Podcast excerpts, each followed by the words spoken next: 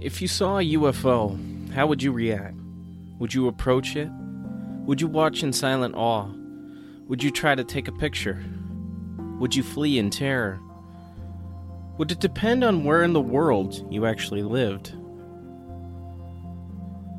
In America and Europe, the UFO phenomenon is famously benign, at least for humans. One must search hard for cases like that of Betty Cash, where the experiencer is left with negative physical effects. But the same cannot be said for Brazil. In Brazil, to be in the presence of a UFO is to be in physical or even mortal danger. Brazil, a vast country both in overall area and in population, is home to much of the Amazon rainforest, a dense, mysterious place that does not easily give up its secrets to outsiders. Long thought to be a pristine wilderness, historians, archaeologists, and anthropologists are coming to understand that the people of the Amazon rainforest have a longer and richer history than commonly known. In a country steeped in this kind of hidden history, it should come as no surprise that there is also a rich tradition of UFO sightings in Brazil. So much so that they have a colloquial name for a UFO, the chupa, which literally translates to sucker, as in bloodsucker. And from the same root, we get the Spanish chupacabra, literally goat sucker, from the Spanish chupar, to suck, and cabra, goat. At face value, referring to a UFO as a sucker would seem like an odd choice. At least until one understands that there are persistent stories, going back decades, of UFOs quite literally sucking the blood out of unsuspecting victims. In the last episode, we heard the story of Antonio Villas Boas and the time he made sweet, sweet boom boom with an alien. While it was undoubtedly a unique experience for Antonio, aside from the early date on which it occurred in the overall chronology of the UFO phenomenon. His description of extremely cringy sex is not unusual from many found in later contactee literature. Regardless, for many, the Villas Boas abduction is a gateway into Brazilian ufology. Relatively well known outside Brazil as one of the first abduction encounters, it serves as a starting point to explore the unknown territory of Brazilian ufology. As we explore further, we come next to the Colares Flap, a sustained period of UFO activity that occurred in northern Brazil, near the mouth of the Amazon River, in the state of Para, and centered around the town of Colares. For more than a year, the people in and around Colares saw mysterious objects flying through the sky on an almost daily basis but unlike so many Western UFO sightings, these so called chupas harassed, stalked, assaulted, and occasionally killed those unlucky enough to draw their attention. In response, Brazil's military government sent a team led by Captain Jureng Hollanda to investigate. This months long investigation, dubbed Operação Prato, literally Operation Plate, by Captain Hollanda, a subtle nod to the fact that they were investigating flying saucers, would produce thousands of pages of documentation, as well as capture hundreds of hours of video and thousands of photographs of the Chupas. In the end, they would come no closer to discovering their purpose, like the various investigators who looked into the case. It is primarily through their efforts, and in particular the efforts of Captain Hollanda in the decades after the flap, that we know so much about these enigmatic encounters.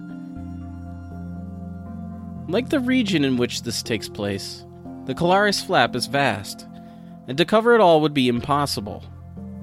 As with any journey of exploration, we must attempt to glimpse the whole by looking at just a part. Our journey will, by turns, move both too slow and too fast and will often go in unexpected directions as we look at just some of the individual encounters that make up the flap. And so, just a short distance down the coast from the mouth of the mighty Amazon River, we begin our journey into what would become known as the Colares Flap. My name is Rob Christofferson, and this is episode 6 of the Our Strange Skies podcast.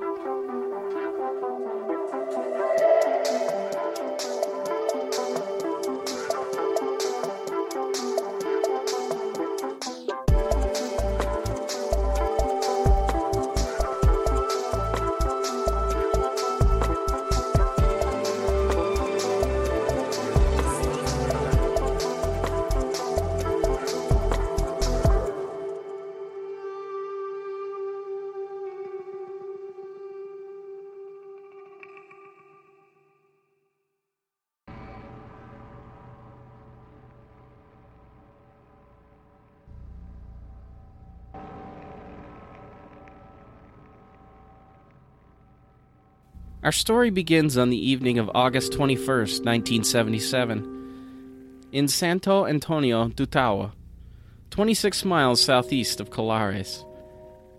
Nina Martins da Silva was alone in her house when she happened to look out the window. It was there she saw what the locals refer to as a chupa, a four to five foot diameter luminescent object, variously described as rectangular or cone shaped moving slowly and silently across the evening sky. Though chupas come in many different colors, this one was a bright yellow color, bordering on red, and it was moving from east to west. Though we begin our exploration of the Colares Flap with this short encounter, this was not the first time Nina had seen lights in the sky. Sporadic sightings like this had been occurring since the previous year, but shortly after this incident, Sightings like Nina's would become a disquietingly common part of daily life around Colares. Nina's account is a fascinating glimpse into how universal some aspects of the UFO phenomena can be. Her account would not be out of place in America or Europe, and could have occurred in any decade from the 1950s to the present day. The report does not include what Nina thought of the sighting, what she thought it might be, whether she wishes she saw more, or whether she wishes she never saw anything. It is here, on relatively familiar terrain, that we base our exploration.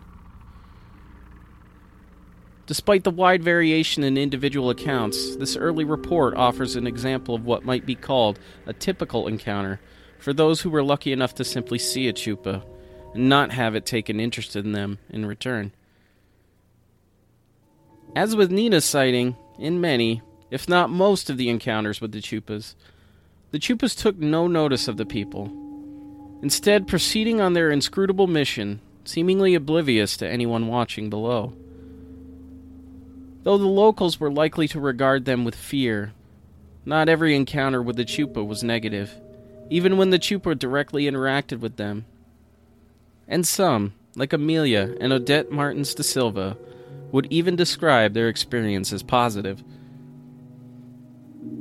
On the evening of September 2nd, mother and daughter, Amelia and Odette Martins de Silva, were walking home down a rural road about a mile outside of San Antonio do Tauá when they both saw a bright reddish yellow light in the sky. Initially, the light was moving at an angle to the road, but after a couple of seconds, it abruptly changed direction and began moving directly towards Amelia and Odette. The women ran into the trees on the side of the road and took shelter in the roots of a large tree.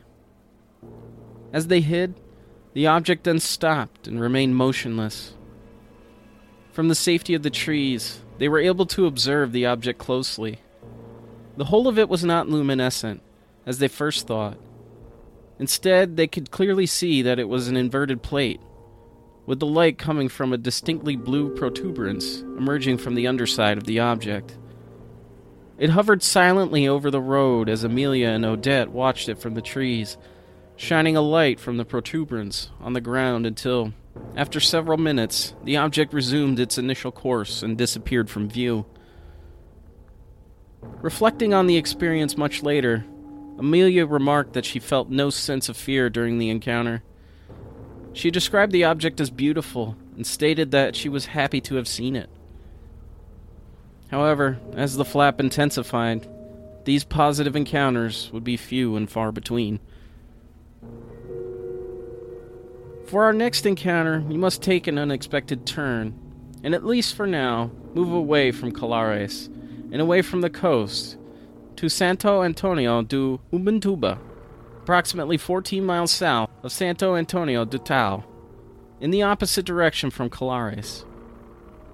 It is here that, on September 10th, the flap would take a decidedly negative turn. Just after sunset, Beatriz Almada da Costa was in her house with her children when suddenly a bright reddish light began flooding into the house through her roof. She immediately felt chills run throughout her body, and she began to shake. As she shook, Beatrice felt control of her body slipping away from her. With a great degree of effort, she was able to scream for help. Her sister, who lived nearby, heard her scream and rushed to Beatrice's house. But by the time she arrived, the light and whatever was shining it had already departed. Neither Beatrice nor her children ever saw the source of the debilitating light. Afterwards, Beatrice reported that she had pain in her upper back, but was otherwise fine. She and her children then, as hard as it may be to do, tried to forget the encounter and get on with their evening.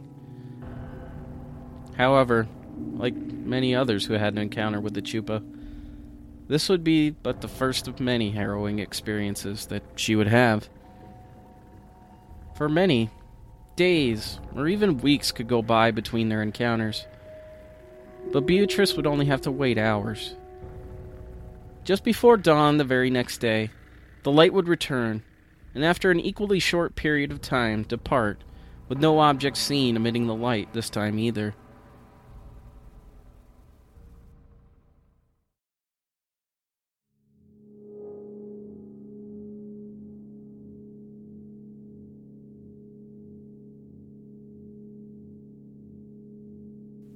As September turned to October, encounters like that of Beatrice were becoming a daily fact of life in and around the area of Colares. The hardy folk who lived in and around the area were familiar with the dangers of everyday life in such a harsh environment. But even that could not prepare them for a danger which could descend from the sky and strike at any moment, even when they were in the safety of their own homes. A distinct fear was beginning to settle in, one born of that most primal of fears the fear of the unknown. To protect themselves, the folks in and around Colares did what humans have done since time immemorial. They banded together. Group watches and patrols were organized to watch the skies.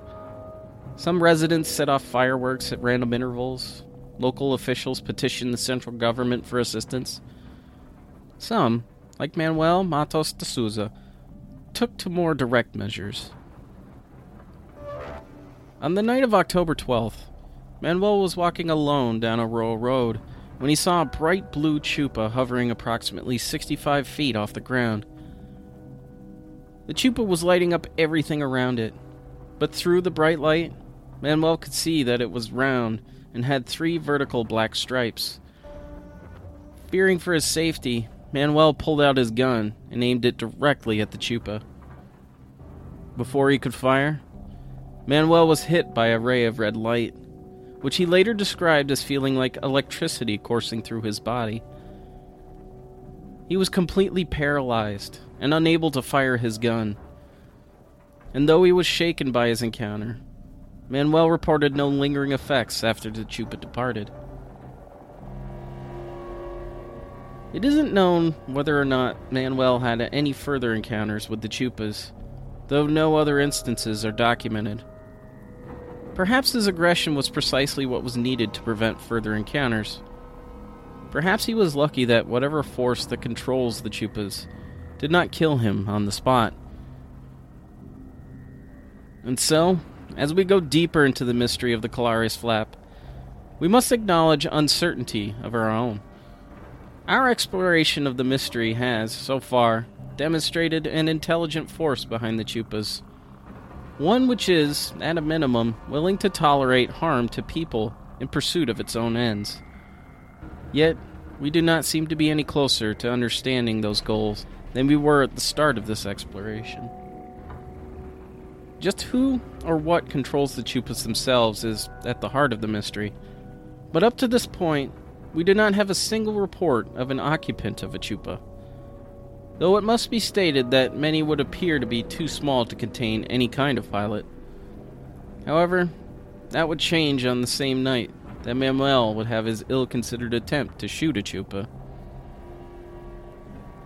That same night, Manuel do Espirito Santo was with some friends in front of his house when he saw what he thought was a reddish yellow star after a moment, the Chupa began descending toward them at a fast speed, becoming more yellow as it approached. The chupa slowed as it came closer and stopped approximately 65 feet away from the group.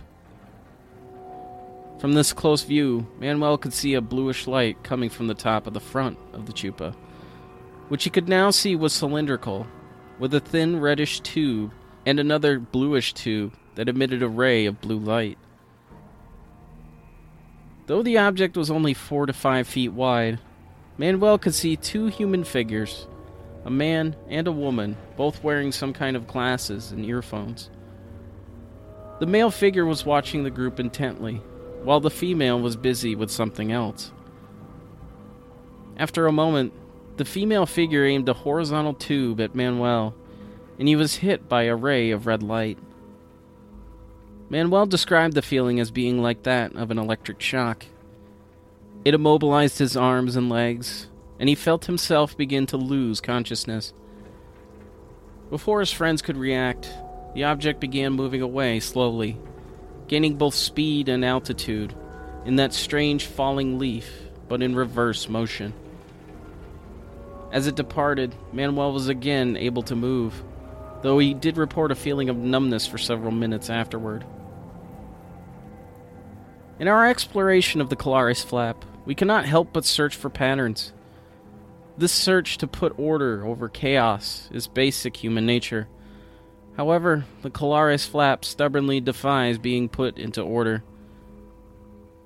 Manuel's encounter, like so many, features so much in common with other sightings, but then include new or different elements, as Manuel's did when he was the first person documented to have seen an inhabitant of a chupa.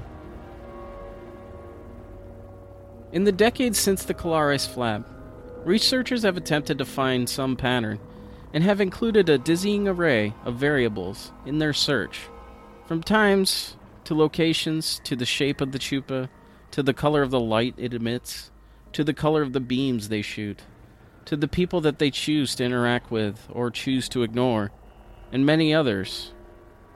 No pattern has yet to emerge. This maddening randomness is well illustrated by Beatriz Almada da Costa. She has already had two separate encounters with chupas, or at least with the light shining into her house that matches the description of one shot out by a chupas. But despite having two encounters in less than 24 hours on September 10th and 11th, she did not have another encounter until October 13th.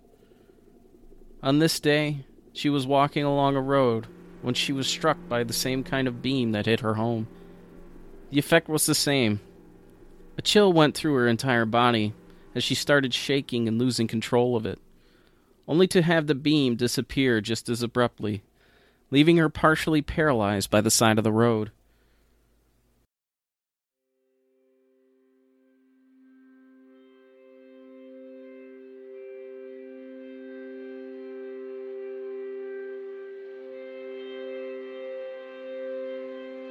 Up to this point, all of the encounters have occurred in the rural areas around Colares, and not in Colares itself.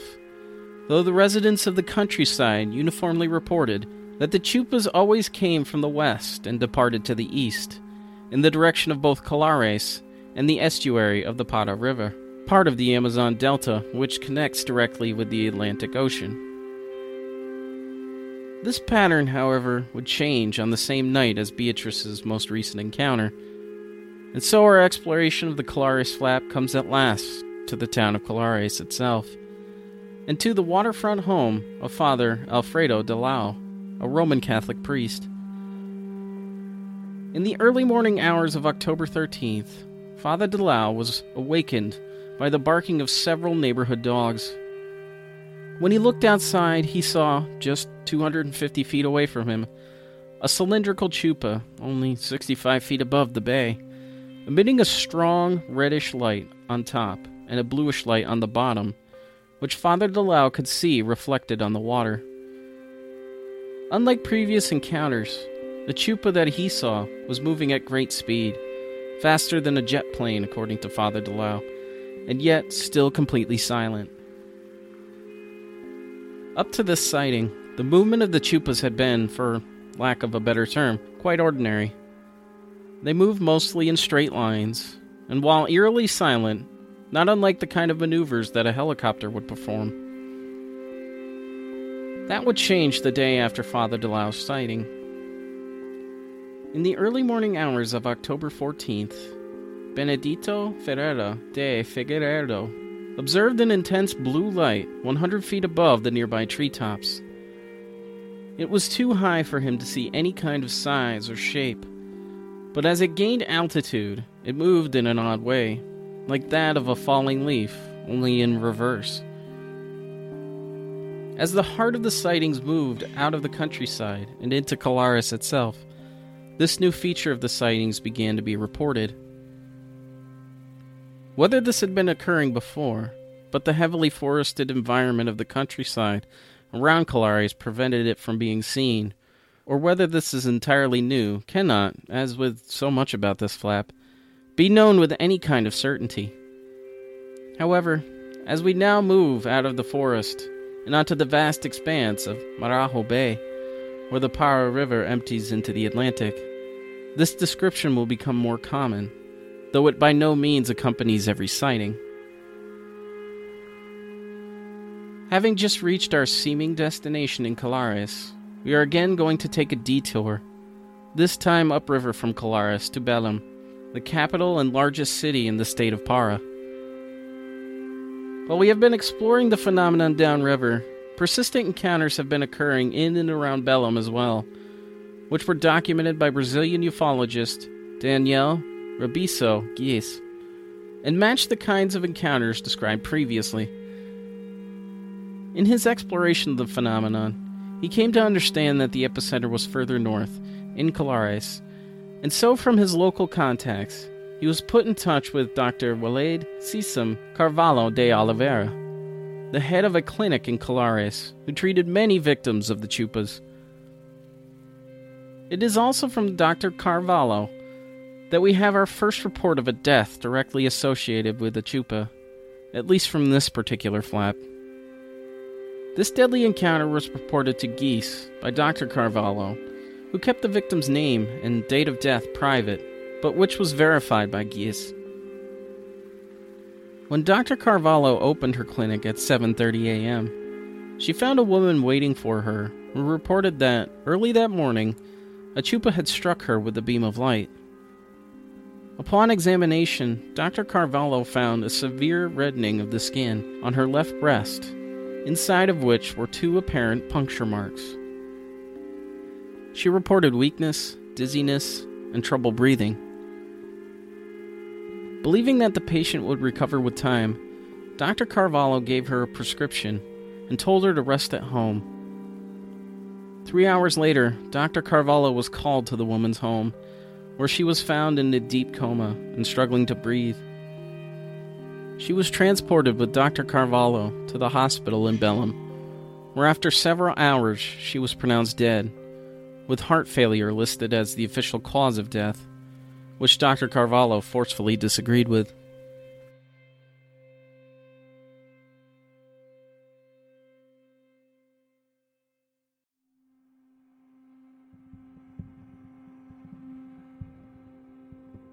Beyond treating those who had been harmed during their encounters, Dr. Carvalho herself would have an encounter with a chupa on the late afternoon of October 16th, right at the clinic where she had treated so many patients affected by the chupas.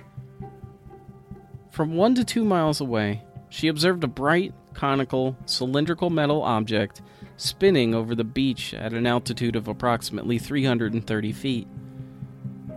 She believed the object to be approximately 10 feet long and 6.5 feet wide. She also described the now familiar falling leaf and reverse motion of the craft, saying that it used a wavy or rocking motion, which seemingly made frequent stops and turns as it gained height. Dr. Carvalho would go on, in the decades after the flap, to speak publicly about her experience, as well as those of her patients including claims that she was ordered by the military to downplay the amount of activity associated with the flap, and to ascribe what was occurring to mass hysteria, even though she personally believed that it wasn't true. It is here, months into the flap, and with the area in a state of panic, with sightings a daily occurrence, that we are joined in our exploration of the flap by a military team, led by Captain, later Colonel Urang Hollanda, and organized under the name Operação Prato, or Operation Plate, the tongue in cheek name chosen by Captain Hollanda. This is where we will end part one of the series. Come back in two weeks for the conclusion to our look into the Colares Flap. And if you're a Patreon member, you'll have that next episode next Friday. This episode was written and researched by the OSIC's lead researcher, Rory, and was recorded by me. If you'd like to find out more information about the show, including links to show notes, merchandise, our Patreon, and our blog, head on over to our new website, OurStrangeSkies.com.